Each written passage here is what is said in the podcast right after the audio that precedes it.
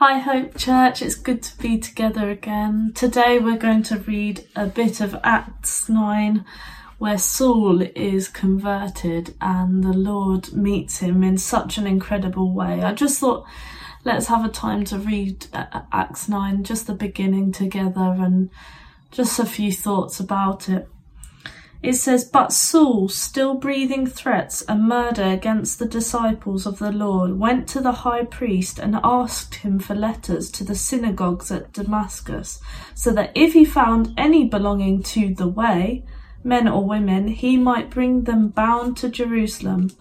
Now, as he went on his way, he approached Damascus, and suddenly a heavenly light from heaven shone around him, and falling to the ground, he heard a voice saying to him, Saul, Saul, why are you persecuting me? And he said, Who are you, Lord?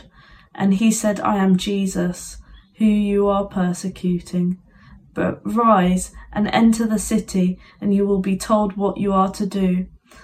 The men who were travelling with him stood speechless, hearing the voice but seeing no one.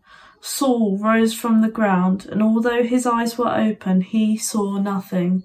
So they led him by the hand and brought him into Damascus, and for three days he was without sight, and neither ate nor drank. Now there was a disciple at Damascus named Ananias. The Lord said to him in a vision, Ananias.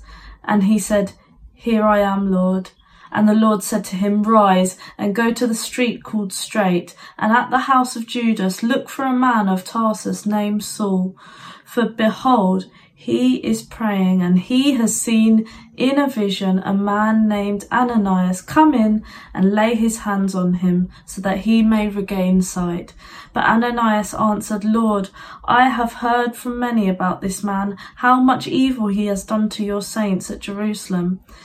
And here he has authority uh, from the chief priests bind all who call on your name. But the Lord said to him, Go, for he is a chosen instrument of mine to carry my name before the Gentiles and kings and the children of Israel. For I will show him how much he must suffer for the sake of my name. So Ananias departed and entered the house, and laying his hands on him, he said, Brother Saul, the Lord Jesus, who appeared to you on the road by which you came, has sent me so that you may regain your sight and be filled with the Holy Spirit.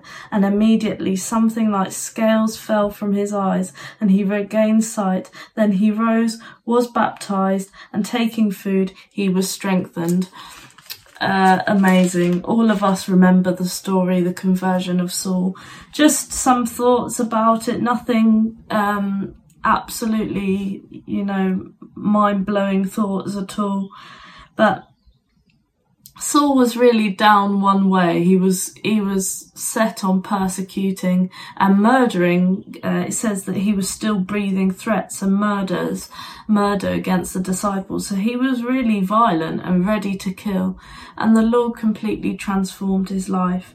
And you know when when he stops Saul, he's on his way to go and do something bad, and uh, the Lord stops him and says you know, Saul, why are you persecuting me? And he says, he recognizes the name, he recognizes the voice. And he knows the voice of a, a greater power. And um, I just think it's amazing. The Lord is so much greater than the worst of the worst. He's so much greater, absolutely, than the devil. He's not, we can't compare, compare the Lord Jesus and the devil uh, Jesus is so much stronger, he's so much bigger, and he has a plan. You know, there were people that were killed before Saul was converted.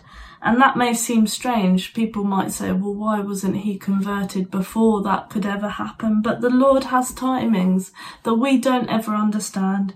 And my point here is the Lord Jesus is so much greater. He's so much bigger. He's so much stronger. And he absolutely humiliates Paul here by taking away his sight. And and he's weakened. He's really weakened. And it just also reminds me of, you know, how um, sometimes the Lord has to weaken us in order to speak to us, in order to change us, to make us soft again. When we have hearts of stone, the Lord wants to make our hearts like flesh. And sometimes with certain characters, we know Paul was a strong character, Jesus has to weaken us.